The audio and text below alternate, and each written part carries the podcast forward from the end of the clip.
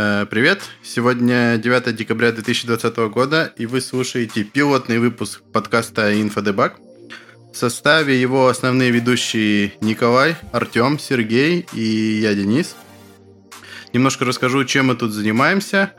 Э, Все на самом деле очень даже просто. В течение недели мы читаем новости мира высоких и не очень технологий, тщательно скрывая их друг от друга, а потом прямо здесь, на этом подкасте, обсуждаем и делимся своим мнением и впечатлением. И сегодня не исключение. Первая тема, которую мы затронем, э, я думаю, будет касаться недавней кибератаки на российские автоматы Pickpoint.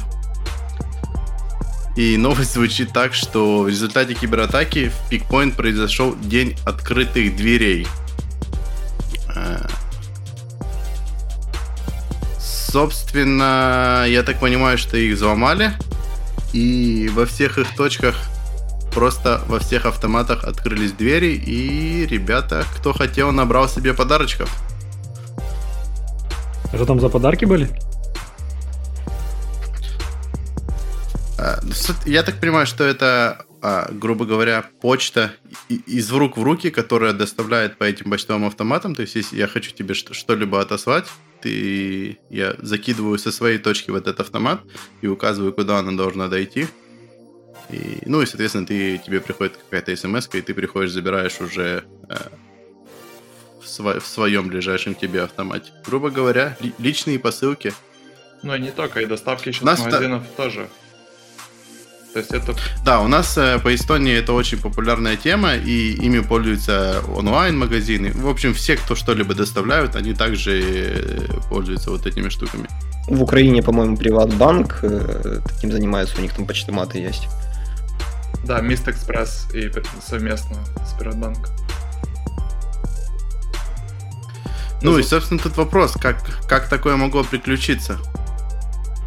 Ну, кто-то забил на безопасность, кто-то решил, что и так сойдет. Так, а там известно какие-то... Э, сорян, не читал вас статью. Э, там известно подробности взлома, то есть хакеры поймали?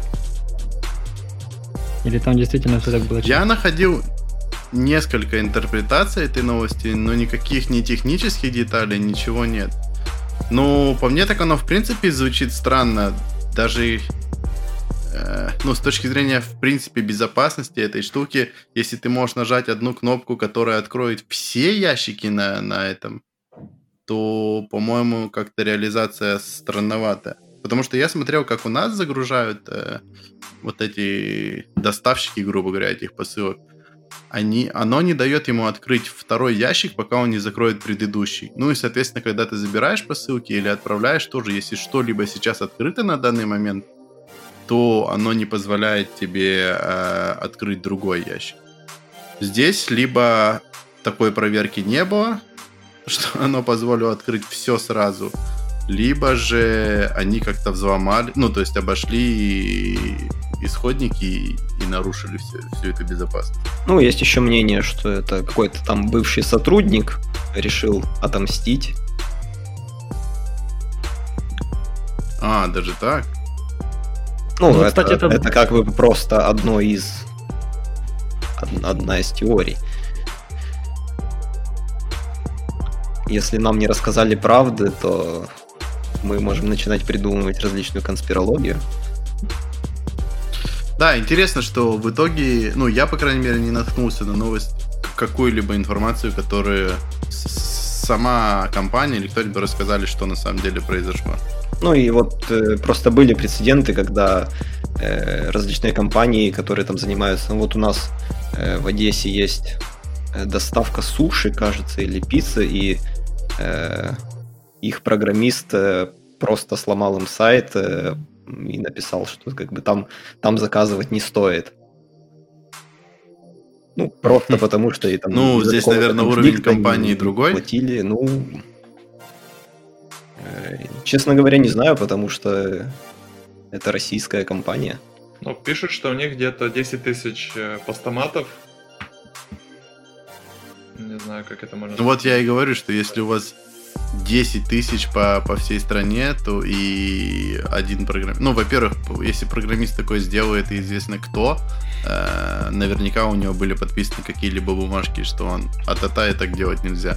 Если не были, то, опять же, вопрос компании. Почему? Ну, э, снова-таки, если попытаться поугадывать, какие могут быть варианты? Либо какая-то пасхалочка, и чувак еще год назад это написал, что в такой-то день Э, откры, от, открыть, так сказать, двери. Э, или, возможно, это была какая-то э, одна команда, которая отправилась непосредственно в этот день, в, в этот момент, по которой они открыли, открылись. Да, это значит, что к 10 тысячам есть какой-то, ну, этих постаматов есть прямой доступ, и они там работают, грубо говоря, онлайн. Вот.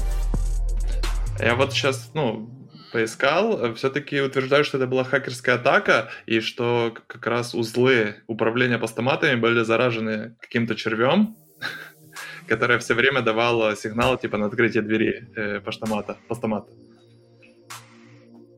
А, то есть они не просто открыли, и даже не так просто было закрыть, э, да? Вот, и да, ты, наверное, ты прав, потому что вот я у нас пользовался в нашими тоже локальными постаматами, там не все так просто. То есть там базовые уровни защиты есть. То есть, например, ты можешь... Ты, когда ты от, его деактивируешь кодом, дверца открывается на 10 минут. И если дверцу никто не открыл за это время, то есть, э, ну, э, ячейка снова блокируется. Так там дверка прям отворилась или, или ее просто... Не, не, это просто красивая картинка в новости, там они просто деактивировали, то есть отправляли по ходу запросы и все время деактивировали дверки. Ну и пишут, что где-то тысяча товаров было украдено, ущерб примерно на 10 миллионов рублей. А, здесь, это... здесь уже тоже, да, уже про сознательность граждан дальше. Да, Но... открылось это одно, а да, то есть тысячу... Ну, Тащили, да. это уже другая история. А, и кто воровал? Ну, то есть вы считаете, что это просто посторонние люди, которые там случайно зашли? Ну, я думаю, да. То есть около тысячи заказов было украдено. Ну и говорят, что э, под угрозой было э, 50 тысяч э, ячеек, но служба безопасности пикпоинта сработала вовремя, и было украдено только не больше тысячи заказов.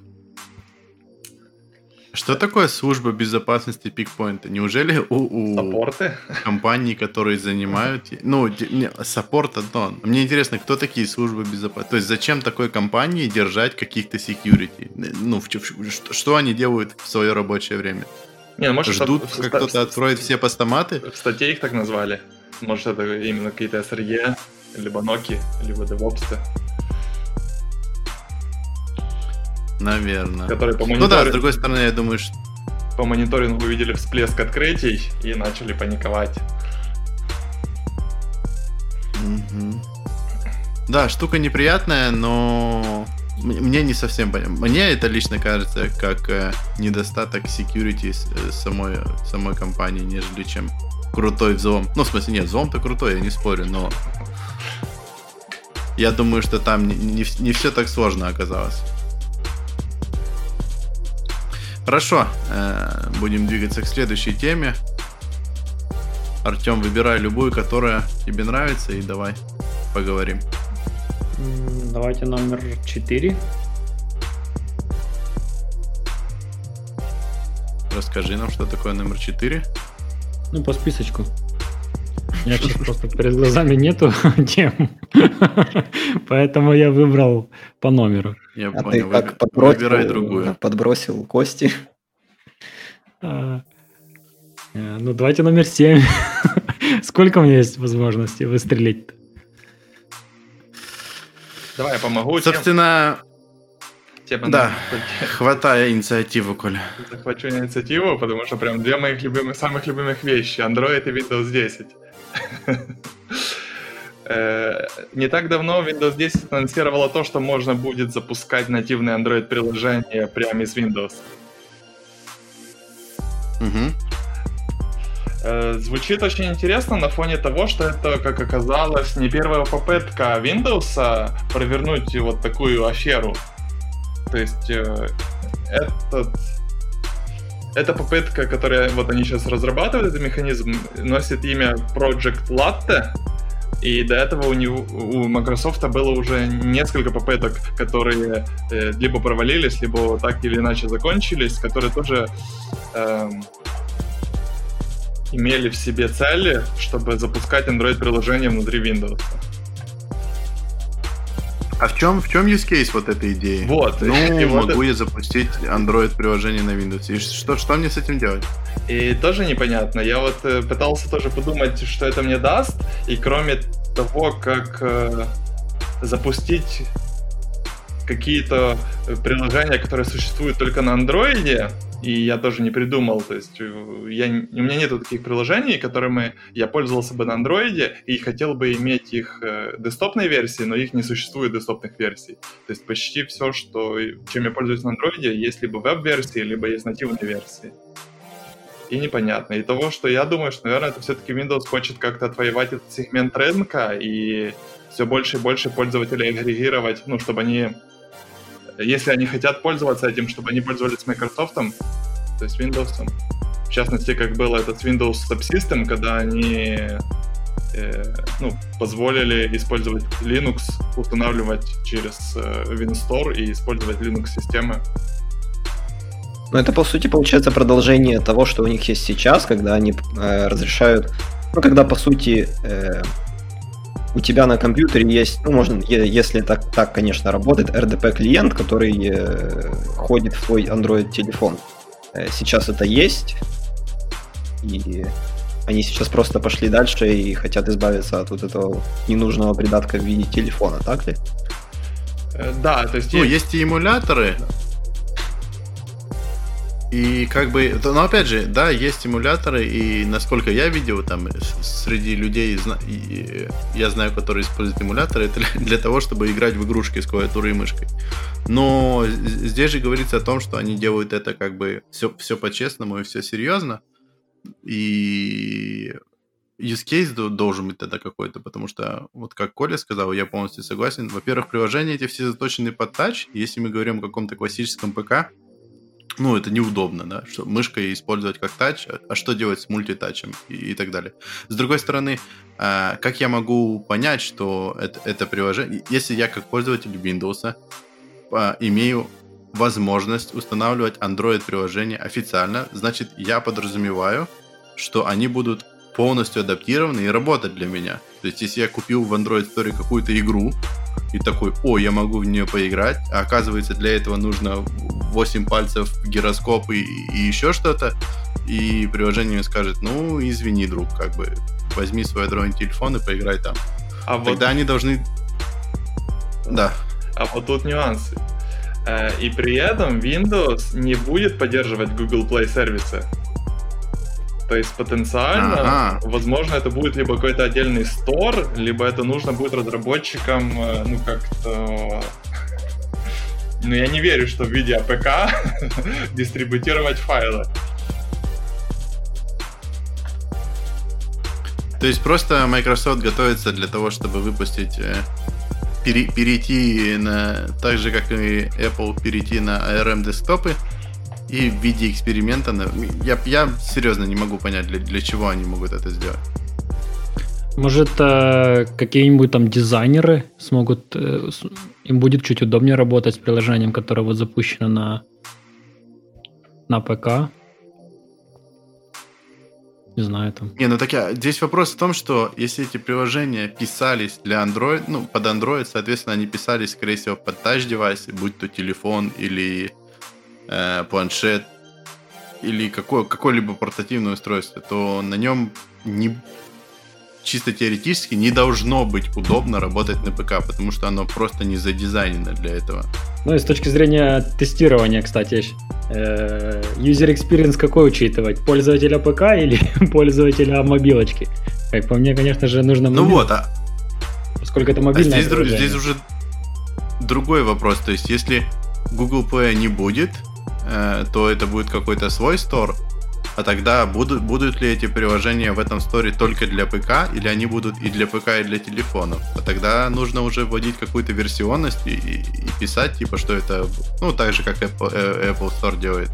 App Store, что он говорит, что это приложение будет удобно тебе и, и на iPad, и на телефоне, и на Mac и так далее. Короче, это какой-то огромный сегмент. Они куда-то прыгают, ныряют, а, а что с этим будет, непонятно. Но как минимум с нетерпением жду релиза и как минимум попробую, что это будет. Э, выглядит интересно. Не знаю, как применить и для чего это, но задумка интересна.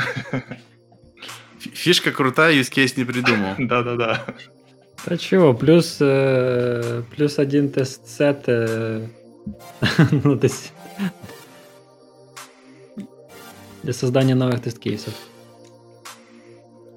Хорошо, идем дальше. Э, Adobe тут напоминает нам, и у меня, кстати, недавно у самого лично выскочило предложение, причем такое насильное предложение удалить флешплеер.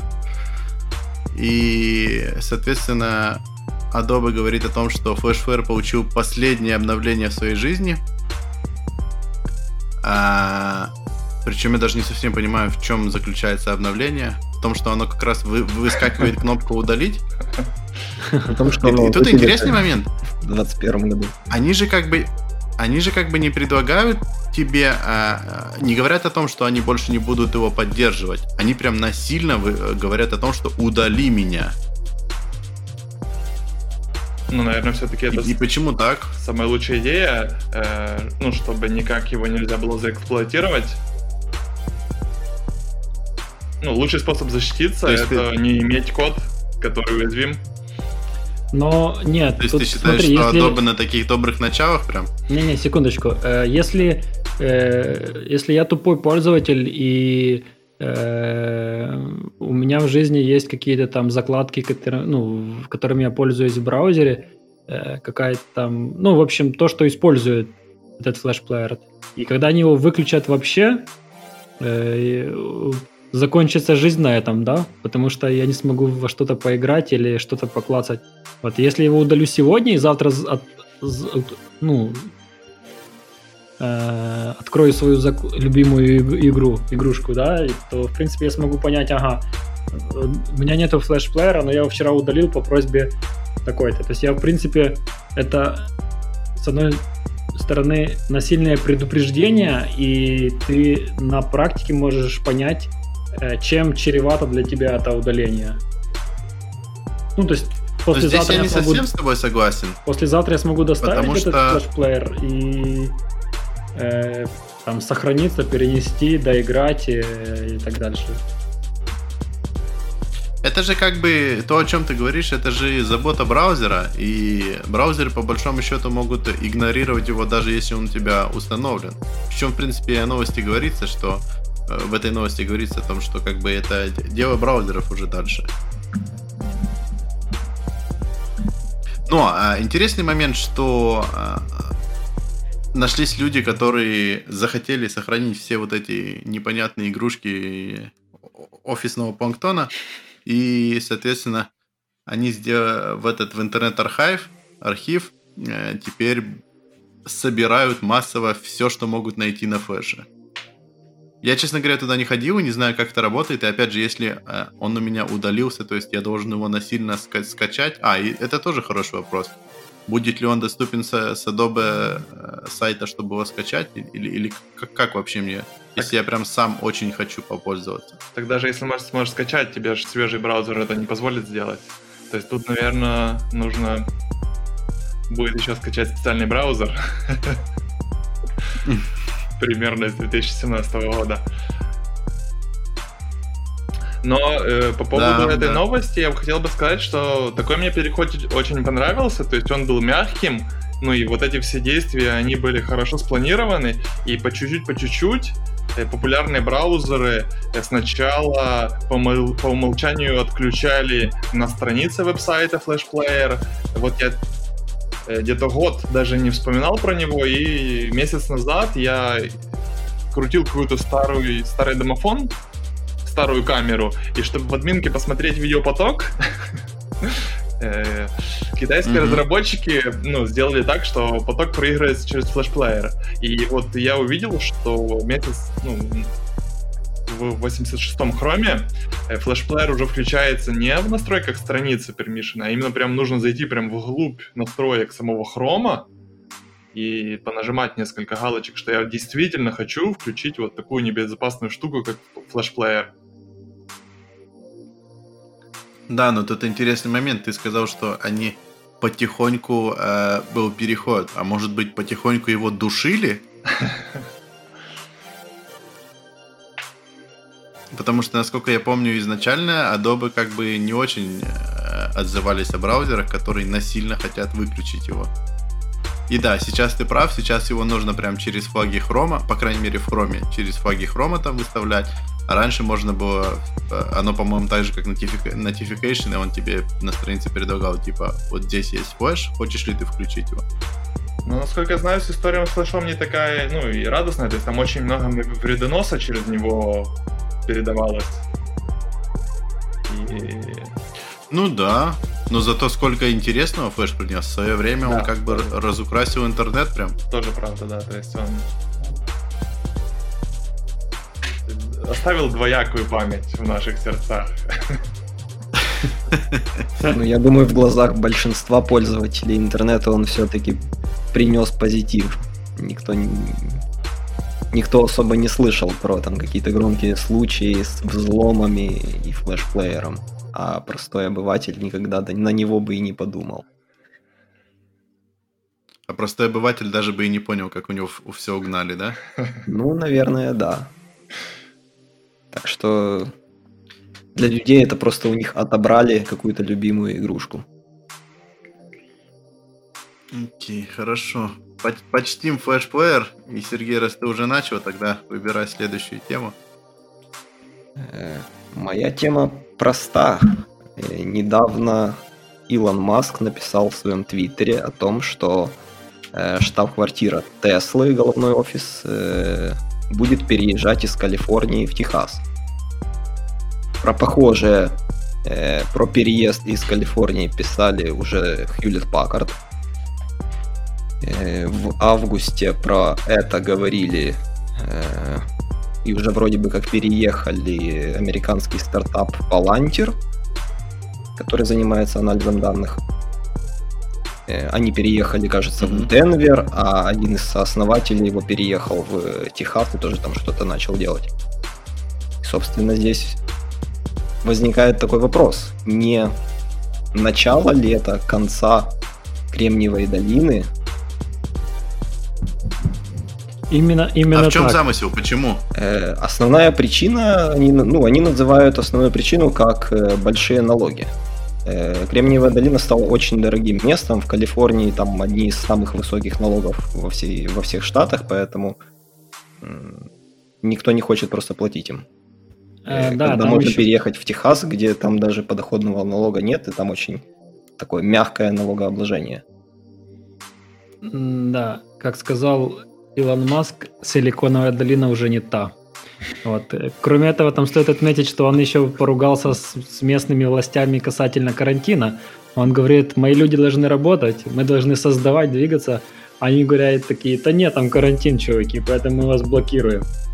Вот, то есть я думаю, что можно было найти какой-то компромисс, ну, там, с, ну, придерживаться всех нужных мер предосторожности и так дальше, но тем не менее не останавливать производство. Вот это, по-моему, тоже одним, одним из ключевых факторов было и, и его решение. Да, и тут э, с вот этими современными тенденциями, с удаленной работой э, возникают вопросы, а зачем нам держать такой дорогой офис?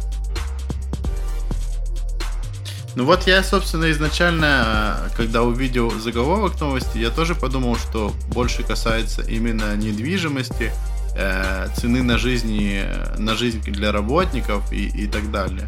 А оказывается, как бы по большому счету это не является проблемой. Проблемой является именно налогообложение. Ну, да, я думаю, тоже ну, нельзя сказать, что это является, э, сорян, Серега. Я думаю, что тут совокупность факторов, которые мы назвали, и, и, и недвига, и, э, и налоги, и вот э, недопонимание с властями, потому что в принципе, когда Маск строит свои заводы, он же там э, он разговаривает с местными властями. И, в принципе, есть ребята, которые, ну, такие, типа, ну, окей, приезжайте к нам, если что, стройте. А вторые, более толковые ребята, они говорят, слушай, конечно, давай к нам, потому что они понимают, что если чувак э, из ракетостроительного бизнеса построит у них на районе э, завод, то это даст колоссальные э, перспективы, возможности, рабочие места и так дальше. Ну, э, там он... Э, короче, вот с точки зрения взаимодействия даже на уровне э, местных властей в ракурсе развития, перспективы и так дальше, то тоже они по-разному себя почему-то ведут. Я ну, не специалист тут... по, по политической жизни административного там устройства в США, но читал вот такие вещи про них.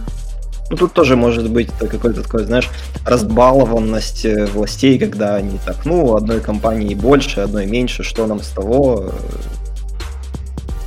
А какой-нибудь... Ну, вот я, собственно, Техас, подумал о том же. Ну, возможно, что... просто для властей Калифорнии это было просто наплевательское отношение, э, а Техас э, рассматривает, ну и Техас и другие штаты просто рассматривают это как шанс неплохо так улучшить свои какие-то экономические показатели и престиж. Да, ценим, когда теряем. Вот и посмотрим через некоторое время, какой фидбэк будет от них. Там, кстати, Маск выбирал между Техасом и Невадой. Интересно, побоялся, что сотрудники начнут это, в, в обеденное время ездить поиграть. Ну, это шутка, конечно. Там штат, наверное, большой, и завод будет не прям на на границе с, казино, короче. Вот, ну. Может, кто-то слышал, почему он выбрал именно Техас? Но ну, тогда... Ну, из того, что я читал, я видел именно все, касающееся налогообложения, и, и, и там вроде как такой вброс был, что Маск планирует диверсифицировать, грубо говоря, свои инвестиции и, и начинать продавать акции Теслы, и что-то там говорилось о том, что если он остается в Калифорнии, по законам Калифорнии, он там чуть ли не миллиарды отдает налогов, а если он переезжает официально в Техас, то как бы там цифры близятся к нулю. Ну, кстати, недавно он э, прокомментировал еще и сказал, что он просто хочет быть немножко ближе к э, своим э, кораблестроению. Э, у него же там фабрика этого SpaceX э, Э, они же где-то там изготовляют, испытывают ракеты, и, как он говорит, что э, мне нужно быть ближе к ним. Да, это... Ну, он... это, это, это что-то звучит так себе. Да, ну, в принципе, из его графика, когда он там летал э, два дня туда, три дня тут, э, э, два дня там, э, ну, когда у него активно э, э, строились Tesla, э, SpaceX э, и, и Solar Solar, э, как она там правильно? Э, ну, по батарейкам его контора. Ага, ага. Э, вот. И у него там прям такой, ну, жесткий график был, и он там, ну, много перелетов, и он и там, и там, и там был, э, прям руку на пульсе держал. Я, в принципе, по вот этим э, заводам и переездам э, еще одну фишку от него, ну, не в смысле не от него услышал, а прочитал от Маск жаловался. Э, в общем, это, если они собираются строить завод, и они там берут, э, в, ну, в Штатах много места свободного, потому что там пустынные есть те места. Вот, они берут какую-то пустыню, идут туда и говорят, вот сейчас мы тут завод построим. Начинают копать, а, а у Маска там подход такой, что у него там работа должна кипеть 25 часов в сутки. Как бы. И вот, и типа вот тут расчищаем место и строим завод. То есть там это не годами тянется, а в месяцах э, э, считается. Вот. И, в общем, если они там найдут какие-то во время э, построения, начала построения, подготовительных работ, находят останки какие, э, какие-то, как, э, какие-то останки э, ну, местного поселения, ну, там какое-то племя там жило много-много лет назад. Вот. По законам э, штатовским стройка замораживается, и э, пока там ну, какие-то процедуры переноса э, и так дальше происходят. Ну, в общем, э, ну, читал негодование его на, на на, такие события, связанные с именно, что и это типа риск, который очень сложно предвидеть, э, потому что принципе построение завода, на котором будут строиться ракеты, наверное, это не 7-Eleven открыть, э, вот, и ну это так. Да ладно, Маск уже таких понаоткрывал, ему уже без проблем. Уже как 7-Eleven. Согласен. Но в, в случае с, с археологическими, оно же так везде работает. По крайней мере, в Эстонии я тоже знаю, когда чуть ли не на главном шоссе посредине Таллина переделывали дорогу, расковыряли пол, этот самый пол проезжей части, Э, чтобы быстренько там за несколько дней сделать, а оказалось, короче, там нашли какие-то останки, и, и, и в итоге эта дыра полгода была, пока археологи там... Тогда, я думаю, что это в, в каждом государстве. Так, да нас, вот по-моему... Сейчас в Одессе же раскопали Приморские бульвары, это ж, ну, прям туристический центр, там люди гуляют обычно, там э, сейчас раскопали и ищут остатки Хаджибейской крепости. И даже находят что-то интересное. Ну, здесь... Да, монетки какие-то находили.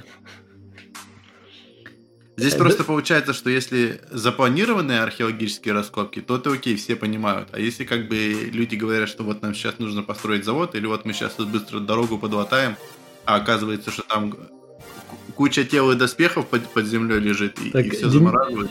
Как бы, Денис, ты же... Денис, ты же, э, ну, вопрос э, квадратуры государства Эстония. вот, и если... Ну, то есть, понятное дело, что там кто-то жил много лет, тоже все происходило, и там э, вероятность того, что там, что будут обнаружены... Плотность, да, останков выше. Да, да, да, то есть она намного выше. А тут чувак говорит, блин, я приезжаю в пустыню, где вообще ничего нет. Начинаешь копать, и вот халепа. Ну, возникают какие-то нюансы. Ну, да ладно, у нас маска много, в принципе, уже. Я бы хотел бы только добавить, что Э, Безос прочувствовал эту тему с э, налогообложением еще давно. И он и свои фабрики поперевозил в Штаты с более приятным налогообложением, налогообложением и даже вторую штаб-квартиру в Нью-Йорке закрыл. Ну, правильно, а что тратится? Я правильно понимаю, это, это чувак из Амазона, да? Да-да-да, ну Безос. Ага. Я вот продолжая тему по налогообложению и, и вот той самой диверсификации, недавно читал интересную статью, где сравнивали э, самых богатых людей мира, опять же, там того же Билл Гейтса, э, Маска. Как раз статья была приурочена к тому, что Маск там на, на третье место вышел. Второе? И... Еще раз? Второе место? Он сейчас, по-моему, второй.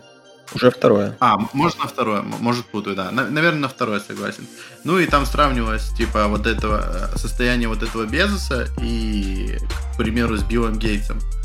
Что все, все э, по крайней мере, несколько лет я тоже читал в этом новости, что типа Билл Гейтс беднеет, потому что распродает и распродает э, акции Microsoft, и у него там уже ничего не осталось. Но по факту получается, ничего не осталось по факту получается, что его портфель на самом деле толстеет, и, и его э, состояние становится больше. И, и, потому что он типа шел по той тактике диверсификации, так как э, фактически у него была одна точка отказа, если с Microsoft все плохо, то и с его состоянием все плохо. И поэтому сейчас вот этот Безос, который якобы самый богатый, но по факту его капитал считается одним из самых рисковых, так как если вдруг с Амазоном что-либо случится, то он потеряет чуть ли не все. Да я думаю, у него там нычка есть нормальная, которая... Минимум рост. Думаю... Ну да. Хорошо. Э, Коля, продолжай. Выберу довольно-таки интересную тему. Э, китайский квантовый компьютер в 10 миллиардов раз быстрее Гугла. Секундочку, секундочку, я статью там по диагонали читал. Я просто хочу рассказать сразу э, историю. А, э, есть у меня друг и бывший коллега, э, который однажды поехал в Китай и привез оттуда флешку на, на много гигабайт. Вот. Один участник этого, один участник этого подкаста уж очень сильно усомнился в действительности э, объема флешки, которой хвастался наш друг. Вот, и говорит, давай-ка я проверю ее. Э, вот. Я хочу передать микрофон, э, собственно, непосредственно инженеру, который проводил э, тестирование и исследование, чтобы он озвучил точные цифры заявленного и на деле, что поместилось на эту флешку. Да, это было где-то, не знаю... Судя по поведению, это точно Коля был, да? да? Это было давно, это было как раз на рассвете э, вот этих фейковых дешевых флешек. То есть, действительно, коллега купил флешку очень задешево. Э, э, то есть он купил 500, 500, 512 гигабайт флешек, и это было, наверное, в году 2012-2013. Ну, то есть на то время это было очень много, потому что э, за те же, причем за очень дешево, то есть что-то в районе 30 долларов. За те деньги, наверное, можно было купить, ну, там, э, 16 гигабайт у нас. Э, вот. И э, он забросил пару файлов и на этом остановился. Ну, все работает, файлы копируются. И вот меня распирало любопытство. Я тоже взял файлы, забросил пару фильмов. Мы их забросили, мы их считали, и все работает. И скорость хорошая. Но потом я подумал, ну, идти до конца, так идти до конца. Э, наваяли скрипт и начали писать рандомные файлы по гигабайту просто меняя их э, название. Э, каково было наше удивление, что мы заполнили, ну, используя там какой-то DD-скрипт в Linux, что мы записали все 512, э, ну, там не 512, ну, 500 файлов. Но какое было наше второе удивление, что скачать мы смогли последние 8. Э, то есть получается, что было просто... Это была обычная флешка на 8 гигабайт, прошитая так, что она была видна как 512 э, гигабайт, но у нее был кольцевой буфер на 8 гигабайт. То есть можно было с нее записать 512, э, и мы упирались в прошивку, ну, что больше не влазит. Но считать можно было только последние 8. Ну, а файловая система показывала все, все, что, да, было? Да, прошивка была идеальная. То есть мы использовали, ну, то есть мы посмотрели на низком уровне, то есть э, файловая, файловая система и прошивка флешки была поделана идеально. То есть никак не было видно, что это 8 гигабайт. Мне кажется, такие флешки это прям идеальная штука для людей, которые любят хранить все абсолютно и, и никогда к этому не возвращаться. Ты в смысле типа скинул все, что у тебя есть, но ты даже никогда не узнаешь, что твоя флешка на самом деле на 8 гигов, потому что ты никогда в жизни э, эти данные больше не откроешь. И еще мне ну, пода- тут... понравился план э, самого продавца. У него на прилавке была флешка на э, 256 гигабайт, на 512 и на 1 терабайт. Э, для любого покупателя любой товар. То есть э, ваше желание закон, или как там говорят. Тут главное не продешевить, да? Потому что если цена была слишком дешевая, то уже как бы слишком подозрительно все выглядит. Да. Тут сразу вспоминается Хорошо, песня. А что, что там? Black, Black Hole. А по поводу новости, довольно-таки интересная ситуация у нас э, с квантовыми компьютерами. Не так давно, в 2019 году, Google предоставил свой э, ну, один из уже таких квантовых компьютеров, который доказал квантовое превосходство, то есть который мог решать задачи в там, миллионы, миллиарды раз быстрее, чем классические суперкомпьютеры. То есть... И тут в этой новости мы узнаем, что Китай не отстает, и пальму первен, первенства в квантовом превосходстве он забирает себе. Причем он забирает себе с, не с небольшим отрывом, а с отрывом в десятки миллиардов раз, что звучит странно потому что никаких деталей, да, тут, сколько там кубитов и э, ну, решали ли, ли они одну и ту же задачу, на которой э, проходил тест Google компьютер, нету. Ну тут вопрос к автору это новости, ребята. Момент, получается. Не, подождите секундочку. Так мы сейчас это, мы это обсуждаем seriously или мы обсуждаем, насколько это правдоподобные заявления? Ну, я бы хотел бы... Так нет. вот я, я и хочу об этом сказать, что оно выглядит как бы как, как какой-то некий просто вброс рандомной информации, но меня больше всего в этом удивляет, что если мы возьмем там классические э, компьютеры, там те же самые Intel совместимые, то люди там э, пилят годами, там три, три года следующий процессор разрабатывается, и мы получаем там плюс x полтора Э, производительность, а, а тут в смысле как бы прошел год и, и сделали компьютер в 10 миллионов раз быстрее. а, миллиардов, не миллион, миллиардов раз быстрее. Это что такое вообще? Тут, э, ну, как да. у нас говорят что, про выборы, что не важно, сколько там проголосуют, важно, как посчитают. Но на самом деле я бы хотел бы затронуть другую тему, что вот э, квантовые компьютеры это все-таки такая интересная тема, и если нормальный ready for production одна из стран получит, это же будет означать крах всего. Экономики, обороны, э, транспорта, всего-всего-всего в мире. Э, ну, потому что все... Но они же это понимают. Все ключи шифрования, ну, э, уже не будут... Это как с... Вот, это как вот с новостью Speakpoint, только по всему миру и все. Так, хорошо, а, глупый вопрос такой. А почему сейчас нет? Ну вот они говорят, что у них тут какой-то суперкомпьютер есть, что вот он вот, хороший. В новости, таки, в новости так быстрее. и пишут. Это как с Android и Windows.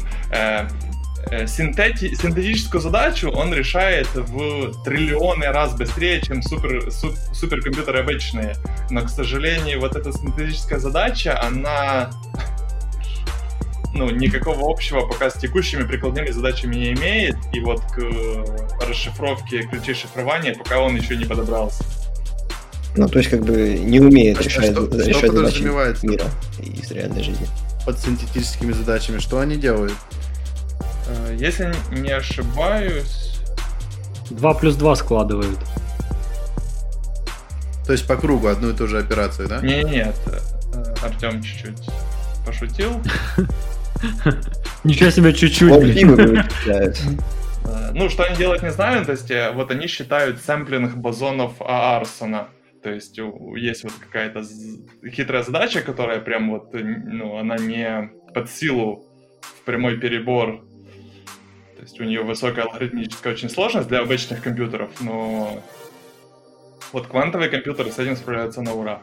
Ну и еще скептики отмечают то, что есть куча нюансов э, с масштабируемостью квантовых компьютеров. То есть там идет, растет квантовый шум, как они его называют, и что, э, ну, может быть проблема, чтобы, ну, то есть э, расширять мощность компьютера. Куда там расширять? Она и так вон в 10 миллион, миллиардов раз быстрее. И на самом деле, вот э, я бы, наверное, квантовый компьютер, ну, если бы был бы каким-то хитрым подразделением в правительстве, я бы, наверное, бы не хвалился, если бы он был хорош. Ну, действительно хорош. То есть это как оружие, это как именно ну, способ, э, рычаг давления в холодной войне. Ну, может, поэтому не похвалили. Наверное. В общем, новость больше выглядит как, как какой-то бред. Э, каких-то явных данных они не приводят, поэтому по мне так просто слишком много про Huawei говорят, и они решили от, от, отвлечься. Вот, ну и на самом деле, ну Ладно, да, это... да, я еще бы хотел бы помечтать, и, но на самом деле, если бы вот, да, квантовый компьютер появится, то, как показало, если не ошибаюсь, там с VPA-2 был на, была найдена какая-то уязвимость с Wi-Fi шифрованием, э, мир не готов э, резко что-то поменять. Ну, у нас и другие примеры есть, это IPv6, из таких HTTP V2, Mm-hmm. То есть мы слишком э, как-то слабо ну, э, инертны, то есть мы не можем вот так вот взять и отказаться от всего существующего и быстро перейти на что-то новое. И иногда это затягивается на десятилетия. Да, не хватает agile э, на разных уровнях. Ну а как ты себе представляешь такой agile, что тебе нужно весь мир бац и перевернуть? В смысле, как представляю? Нужно собрать э, команду, э, назначить скроммастера, собираться раз в две недели для демочки. И как Каждый бы... день еще стендап. А, а, а сколько топоров у тебя в спине будет от производителей вот того самого, что ты хочешь выпилить? Ну, это другой вопрос. А что нужно, наверное, с них начинать? А, то есть надо вначале раздать топоры им всем, да? Нет, Шутки, шутки. А, Идем дальше. Интересная новость от э, мобильных операторов э, России, я так понимаю. Да, это законопроект об идентификации абонентов для электронных сим-карточек. И тут новость такая забавная получается, что крупнейший мобильный оператор России, э, тут в статье приводится МТС, Билайн, Мегафон, то есть прям самые-самые топовые операторы, э, выступают против законопроекта идентификации людей, чтобы получить эти электронные симки, через э, единую биометрическую систему. То есть, я так понимаю, это вот как в Эстонии у нас есть э, ID-карты, на которых есть чип, и там, грубо говоря, лежит мой, мой private ключ, которым я все подписываю. И в России есть похожая система, которая называется вот этот EBS, но она, я так понимаю, не совсем популярная. И, собственно, негодование их заключается в том, что операторы уже много-много лет тратят свои деньги на изобретение похожих систем и, соответственно, имеют свою базу данных клиентов, какие-то э, получают от них информацию, наверное, что-нибудь еще подслеживают там за ними. Ну и, собственно, они против, чтобы при, если они будут все использовать вот эту EBS, то их системы приходят в негодность, и, грубо говоря, они теряют все, все свои наработки. Но с моей точки зрения это кажется как каким-то ан- антипрогрессом. То есть, грубо говоря, они защищают свою бизнес-точку зрения, нежели чем пытаются унифицировать что-либо для, для будущего блага населения. Ну, по крайней мере, это так, как кажется мне. Ну, закон уже принят, поэтому что они могут сделать? А, или не принят? Я так понимаю, что это сейчас идут переговоры. Он будет рассмотрен. Сегодня, сегодня был рассмотрен. Может быть, есть какая-то свежая новость, я, честно говоря, не читал. Ну, я, конечно, не в контексте России, российской политики, вот, не в российском контексте, но мне кажется, как жителю соседнего государства, что там не бывает такого, что проголосовали против какого-то закона. Я бы хотел бы вот, затронуть вот такой вопрос. Э, вот, э, Денис, а у тебя сим-карту э, можно купить без документов? То есть я могу купить как анонимное лицо сим-карту? Э, да, да. Они причем стоят копейки, и, и ты берешь У нас тоже так же, так же, а вот э, в России нет. В России нужно э, документ. Да, там очень хорошо распространен серый рынок сим-карт, но э, чисто теоретически без документа, то есть без привязки к твоим персональным данным, ты сим-карту там купить не можешь. Ну так в случае электронной сим-карты же ничего не меняется, так как они будут да. использовать вот эту э, э, вот эти системы private public ключей, грубо говоря. Но я так понимаю, что электронную сим-карту ты не сможешь купить э, ну, где-то в метро, около метро. ну, и там... ну, а я сомневаюсь, что по крайней мере, такие крупные мобильные компании, они не должны двигаться за вот эту серую схему. Им-то что с этого? А, ну, это непонятно. Но Хорошо, у нас тоже как... время от времени не, ну, есть порывы, чтобы сделать э, регистрацию сим-карты по персональным данным, но пока до законопроекта обязательно не дошло. Как э, работают эти электронные сим-карты? Мне выдают какой-то логин, пароль или ну, как это происходит? Я, честно говоря, деталей не знаю, но а, во-первых, это какой-то модуль, который должен быть зашит в телефоне. То есть оно не на всех телефонах. Это ну, современные вроде как кусок железа. А, да, по-моему, даже ну, часы современные iPhone, поддерживают всю эту штуку. Да, а... я вот прям не скажу как, но каким-то образом оператор туда подшивает твой чип данные, и, и она ведет себя как, как классическая сим-карта.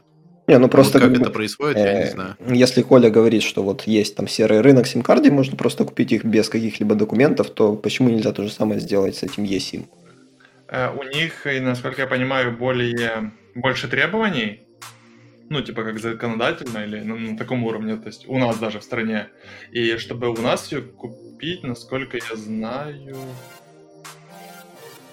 Ну ладно, ну то есть там не так все просто. То есть если я купить могу прям в любом киоске обычную сим-карту, то eSIM я могу купить, то есть она тоже как физическая, я ее вставляю, и мне нужно авторизироваться еще как-то по-хитрому в телефоне. То есть э, eSIM я могу купить только у официального дилера, э, представителя телефонной компании.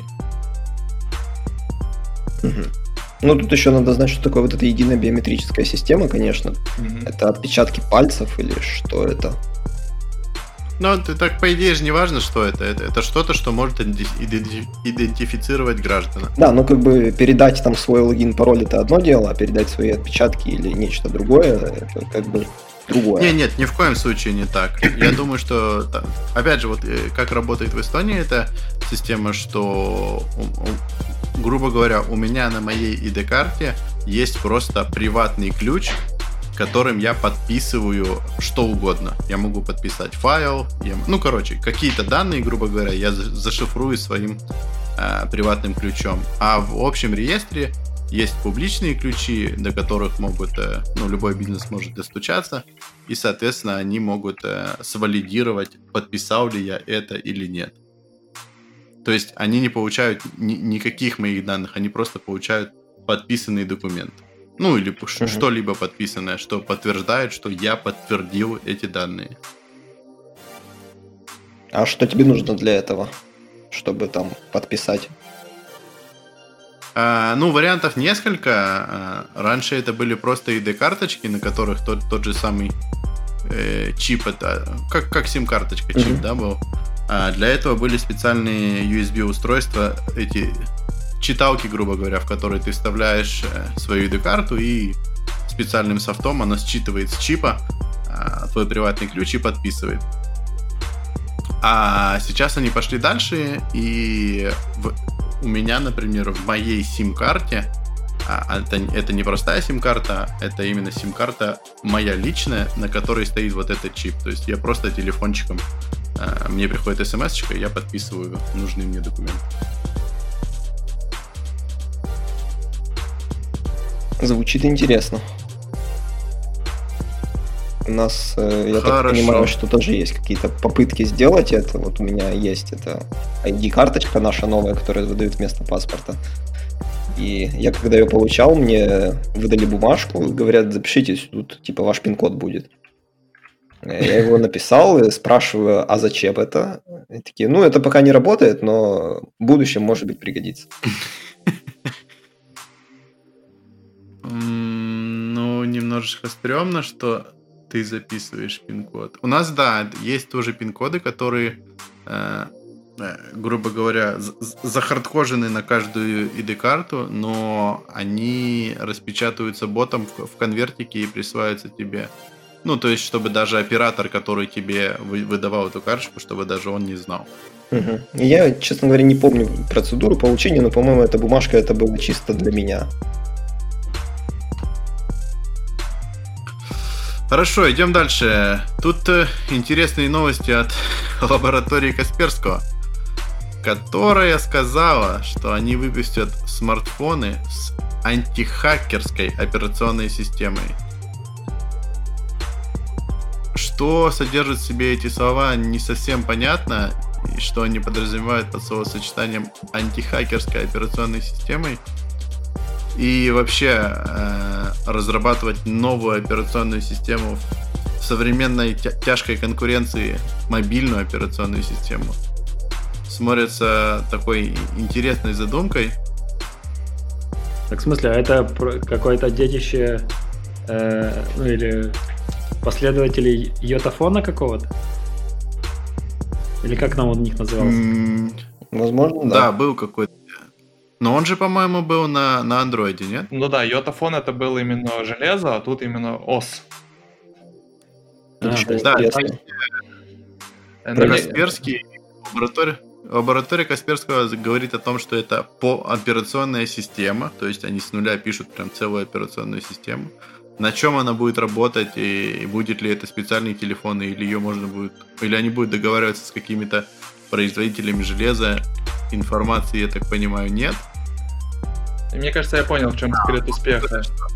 Э, да, да. Твою операционную систему и телефон не могут взломать, если твоих телефонов всего лишь 20, а приложений там нету. Ну и вот, и собственно это ключевой вопрос, что, что, что делать с таким телефоном. А, они говорят, что там будет минимум, то есть даже не будет основных дефолтных приложений, которые мы сейчас имеем в iOS и Android. И, и мне не совсем понятно, что я буду делать с таким телефоном если даже я куплю. Это как шутка, что как обезопасить компьютер от хакерских атак, не включать его. Вариант, да. Да, вы, Непонятно, вы... и, и, и, и зачем это? Да, согласен, непонятно. Тут тоже фраза, что Касперский мечтает что однажды с такого устройства можно будет управлять даже турбиной электростанции. Ну, то есть, ну правильно, снова-таки э, они по agile, видать, работают маленькими шагами. Ты любишь agile, да? Я так понял. Да, соскучился по нему просто. Давно не, А-а-а. не принимал участие. А сейчас Я нет? хотел предложить Артему следующую тему. Давай. Клетка Фарадея для роутеров. О, да, да, наткнулся на новость, не, не удержался и добавил. В общем, э, клиенты американского Амазона э, покупали специальные девайсы. Как вы думаете, для чего? Правильно, для того, чтобы защитить себя от воздействия всяких там Wi-Fi и, и прочего. Вот. Но Э, как оказалось, ну, все понимают, да, клетка Фарадея, идея была такая, купить клетку Фарадея и в нее положить свой домашний Wi-Fi роутер, чтобы сохранить свое здоровье. Э, вот. Ага. Спасибо за бурю эмоций. Ну, на самом деле, просто не, не укладывается все это в голове. Ну, совершенно верно, да. То есть э, э, вот. Ну, понятное дело, что это мошенническая схема, и э, народные умельцы нашли нишу свою э, для, для бизнеса, вот, и работали в этом направлении. Нет, ну я подожди, извиняюсь, а почему, почему это мошенническая схема? Да, вот я тоже не согласен. Если ты сам дурак, то почему это мошенническая схема? Мне кажется, наоборот, на хайпе, вот как раз 5G вышки, даже я вот вижу в заголовках, они даже специально добавляли, что также блокирует вредоно да. Нет, не вредоносное, просто 5G излучение. Ну да, тут Так, безусловно, бы... оно все, все заблокирует тебе. Тут ну, просто пользователи додумали себе. Так а, так а что додумали? Ну, ну, типа, если ты... Э, у тебя есть Нет, эти ребята сказали правду. Эти ребята сказали правду. Пользователи задумали себе, что ага, есть такое устройство, наверное, это 5G, эти ваши Wi-Fi очень вредные, нас убивают. И голова у меня по вечерам болит именно из-за него. И они нашли вот то, что как раз спасет их. Так, а смысл? Да, но эти пользователи не подумали о том, что типа, если бы среди излучения Wi-Fi были вредные лучи, но при этом а, другие лучи, а, которые раздают твой Wi-Fi, а, были не вредные, и он бы продолжал пользоваться, так почему бы не пофиксить это на уровне Wi-Fi рутеров? Ну, то есть, ну, ну как-то, ну, а люди, кто пофиксит, кто пофиксит на уровне роутера? Корпорации? Блин, так подождите, собрались тут технари. Вы хорошо там поизучали, вы все знаете, э, и вы такие э, молодцы. Но, э, тем не менее, если какие-то проблемы со здоровьем, то идешь в больничку к специалисту и там слушаешь его мнение. Вот. А тут ребята, конечно, диванные воска. Наслушались всяких мнений касательно 5G воздействия на здоровье человеческое. Конечно, они захотели защитить свою семью.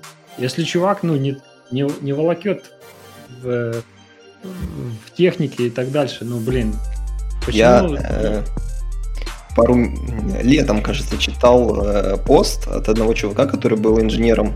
М, Работал он э, был на какой-то топ-менеджерской должности в Киевстаре, украинском операторе мобильном. И он там написал, как они ходили э, в политех киевский э, договариваться про установку их вышки, у, их базовой станции. И там э, ректор политеха прям был против, э, объясняя тем, что это вредит здоровью. Возможно, а при этом это как бы человек, ну, вроде бы с техническим образованием. Э, И при этом, э, ну, тут, возможно, конечно, еще бы имела место какая-то коррупционная схема, э, но он написал, что они такие его убедили, сказав, что э, они будут включать эту вышку не на полную мощность. Ну подожди, тут вопрос, если Ну. они вы- вышку ставят э, в 10 метрах от аудитории, где сидят 300 человек, э, тогда это ну, вопрос. Ну, то есть, э, чем Ну слушай, здесь, здесь эта клетка Фарадея, один из комментариев тоже написано, что если как бы у нее крышечку приоткрыть, то как бы и Wi-Fi работает, и вроде и сигналы глушит, так что... Но на самом деле это, э, как по мне, действительно, это развод э, на деньги, потому что, ну, то очевидно, что это развод на деньги, потому что никакого value для клиента эти продавцы не делают и продают продукт, а я считаю, что они все-таки обманывают людей. А как же эффект Мгм. плацебо? Вдруг у них действительно перестанет голова болеть по вечерам? Кстати, какой, да. эффект, какой плацебо эффект, ты чего? Ну, они обманывают людей, тут ну, справедливость нет, должна вас... Этой клетке Я не- всегда можно найти применение. Я Ты не ложишь вижу. ее возле кровати и на ночь запихиваешь туда свой мобильный телефон. И все, флайт мод у тебя обеспечен. Не, так на самом деле э, э, клетка может защитить, ну, если это реально клетка Фарадея, она сможет защитить от удара молнии. То есть, э, не Шаровой Ну, молнии, а почему бы нет? которая залетит через окно. Ну, с- с- э, как бы ты смеешься, но почему? Это очень, кстати, рабочий use case. Э, Вот Просто тут я бы... Я- Я не понял? Артем, ты, ты заказал себе что ли уже или чего? Я не заказал, я вам серьезно говорю. Ну, блин, ну вы типа знаете, как работает эта флет- э, клетка Фарадея? Да, да, честно, я вернусь в молнии знал, сколько киловатт? чуть-чуть назад. Я вот недавно э, где-то тоже, э, ну, затронули мы на работе вопрос шаровых молний, и я провел опрос. Я спросил человек 10. Все о них слышали, причем очень многократно, но никто их не видел. А, так подожди, э, вот, э, э, короче, А при чем здесь шаровая Было. молния? Не, ну про то, что обычно когда у говорить. тебя э, телефон находится около твоей кровати в клетке Фарадея, и он может действительно защитить от молнии, ну, при этом все другое Ну. погорит, да, но, то- но чтобы попала молния в эту клетку Фарадея, то так как ты находишься в квартире, то это должна быть только, ну, это возможно быть только шаровая молния, которая залетит в окно. э, Ну, может, Ну, там не совсем- бор. Не, не совсем так, Оля. Я в ТСН видел репортаж. Э, Женщина сидела на, э, на полу в квартире в доме, и ей в спину прилетел удар. Молния зашла в электропроводку, Ага. из розетки прилетела ей в спину. То есть там реальная рана была. И таких там кейсов несколько они описывали. Ну, Вот, Ну, возвращаясь, не будем... да, возвращаясь к клетке Фарадея, то есть э, вопрос был, как это работает, или... Не, ну в смысле, вы начали что-то смеяться надо мной. Я тут задал Не-не-не. вопрос. Вы, хотя- вы хотя бы там шарите, как она работает? Да, то есть есть несколько условий. Поправьте меня, если я буду неправ. То есть первое условие это должна быть э, замкнутая конструкция металлическая. Второе условие, эм, То есть, секундочку, то есть крышечку снять уже не подходит, правильно? да, крышечку снять, и она перестает быть. э, То есть поэтому и роутер работает, потому что он начинает жу- жужжать на полную мощность. Как раз подходит, с помощью крышечки ты регулируешь, работает, не работает. На ночь закрыл, утром открыл. Вопрос для знатоков. Компас будет работать Да, внутри клетки? Э, Только электромагни- электри- ну, э- электрическое излучение. Магнитное поле э, продолжает работать как надо. Коля тащит команду как может. Э, второе, это размер ячейки должен быть существенно ниже, э, меньше длины волны. И третье, толщина стенок металла должна быть, э, ну, зависит от мощности электрического излучения. Вот. И тут вот вопрос, что молнию оно не выдержит, потому что там будет очень сильное электромагнитное излучение. Влияние. Вот. Ну, ну, смотря какая клетка. Ну, штука, штука забавная. Да, Ребята как... зарабатывают, да. хорошо. И вот сейчас только я вспомнил, оказывается, что я время от времени вижу людей, у которых сзади телефона, ну, сейчас уже меньше. Э, но раньше я видел, сзади телефона у них были наклеечки, подавители электромагнитного поля. Что это за наклеечки такие? Не встречали такое? Ну, это, наверное, модно было где-то в 2015 раньше. Э, просто кусочек наклеечки. Нет, никогда не видел. Наклеечка с фольги. Артем, ты ничего? Ну, Нет, тоже, кстати, не замечал. Ну, примерно с этого разряда, но тут хотя бы оно работает, а там просто это распиаренная тема, что у нас есть э, девайс, который поглощает... Ну, конечно же, это так не работает. Ну, антенна не искажает пространство, правильно? Но в рекламке было сказано, что оно поглощает лишнее электромагнитное излучение. А как же закон распределения энергии? Она его поглощает и куда? Девает? Не, никуда не девает. Я имею в виду, что антенна э, не забирает, э, то есть, э, что даже если бы это было, ну, то есть это играет роль антенны. И оно забирает излучение, но оно забирает то, что на него приходит. То, что, то есть оно не аккумулирует, не притягивает, создавая где-то разряженность. Э, ну, чудес не бывает.